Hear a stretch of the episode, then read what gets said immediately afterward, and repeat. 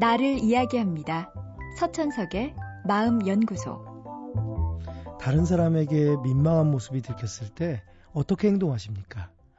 우선 얼굴이 붉어지기 쉽습니다. 그리고 상대를 똑바로 쳐다보지 못하고 고개를 숙이게 되죠. 멋쩍은 웃음을 지을지도 모르겠습니다. 이처럼 나쁜 이미지를 다른 사람에게 주게 될 상황에 처하면 우리는 몹시 당황합니다. 얼굴이 붉어지고 고개를 숙이고 멋쩍은 웃음을 짓죠. 그런데 하필이면 그런 행동과 동작이 나오는 걸까요? 얼굴을 붉히는 건 사실 부끄러움의 표현만은 아닙니다. 남들 앞에서 칭찬을 들어도 얼굴이 붉어질 수 있습니다. 얼굴이 붉어지는 건 남에게 주목받을 때 나타나는 생리현상입니다. 민망한 상황이 되면 남이 보지 않았으면 하는 마음이 강해집니다. 그러다 보면 남이 보지 않더라도 꼭 남이 자기를 주목하는 것만 같고 그래서 얼굴이 붉어지는 거죠.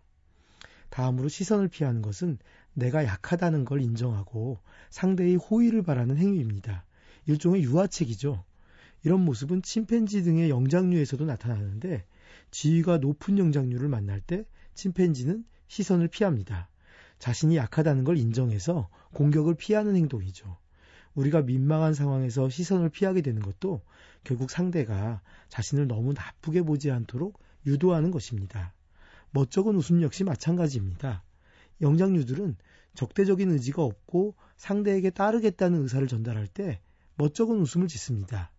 우리 역시 무언가 잘못을 했을 때 상대의 부정적인 반응을 피하기 위해 웃음을 짓죠. 이건 역시 시선 피하기와 더불어 너무 나를 나쁘게 보지 말아달라고 펴는 유아책의 하나입니다.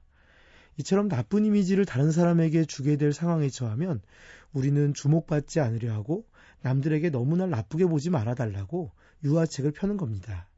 이러한 반사적인 신체적 행동은 우리의 유전자에 새겨져 있는 자연스러운 자기 보호를 위한 반응인 거죠. 그런데 가끔은 분명 잘못을 저지르고 있음에도 민망함을 나타내는 신호를 보이지 않고 당당한 사람들이 있습니다. 그 사람들은 대개 확신을 갖고 잘못을 저지르는 겁니다.